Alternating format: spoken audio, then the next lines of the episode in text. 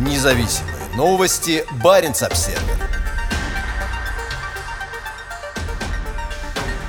Путин привел силы ядерного сдерживания на Кольском полуострове в боевую готовность. В воскресенье эскалация конфликта вышла на новый уровень. Президент Владимир Путин приказал министру обороны Сергею Шойгу и начальнику генерального штаба Валерию Герасимову перевести стратегические ядерные силы на особый режим несения боевого дежурства. Высшие должностные лица ведущих стран НАТО допускают агрессивные высказывания в адрес нашей страны. Поэтому приказываю министру обороны и начальнику генерального штаба перевести силы сдерживания российской армии в особый режим несения боевого дежурства дежурства», сказал президент в телеобращении. Заявление прозвучало в момент, когда российские неядерные силы встретились с серьезным сопротивлением со стороны украинских вооруженных сил после начатого Путиным 24 февраля полномасштабного вторжения в страну. В последние несколько дней Европа и Соединенные Штаты ввели против России ряд санкций. Силы сдерживания – это стратегическое ядерное оружие, находящееся в состоянии постоянной готовности. Это стратегические подводные лодки, межконтинентальные континентальные баллистические ракеты наземного базирования и стратегические дальние бомбардировщики. На Кольском полуострове, граничащем с Норвегией, есть база стратегических подводных лодок и хранилища ядерного оружия. В гарнизоне Гаджиева, к северу от Мурманска, расположенном примерно в 100 километрах к востоку от границы, базируются 5 подводных лодок проекта 667 БДРМ «Дельфин» возрастом 35-40 лет. Каждая подлодка этого проекта способна нести 16 баллистических ракет. На прошлой неделе неделе в рамках крупных учений ядерных сил АПЛ «Карелия» этого проекта осуществила пуск ракеты «Синева». В Гаджиево также базируются две лодки более нового проекта «Борей» Юрий Долгорукий и князь Владимир. Это атомные стратегические подлодки четвертого поколения, каждая из которых несет по 16 современных ракет «Булава». Во время дежурства они патрулируют восточную часть Баренцевого моря и акватории подо льдами Арктики. Информация о том, как приказ Путина о приведении стратегических сил в боевую готовность возможность отразиться на подводных силах нет. Это могут быть как отправка большого числа подлодок на патрулирование, так и приказ экипажам находиться на подлодках в базах, чтобы быть готовым выйти в море в любой момент.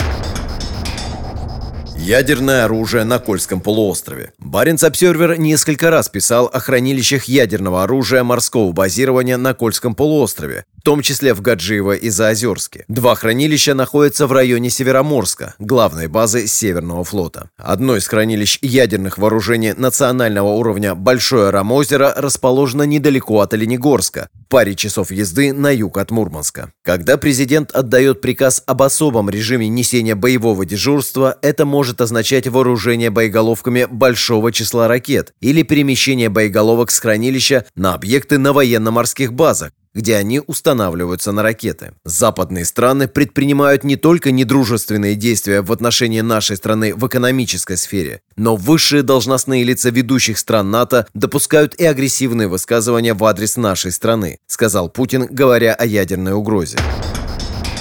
Опасная риторика. Это опасная риторика. Это безответственное поведение, заявил генеральный секретарь НАТО Йен Столтенберг в эфире CNN. Если соединить эту риторику с тем, что они делают на местности в Украине, ведя войну против независимого суверенного государства, осуществляя полномасштабное вторжение в Украину, это добавляет серьезности ситуации, сказал Столтенберг. Независимые новости. Барин обседный.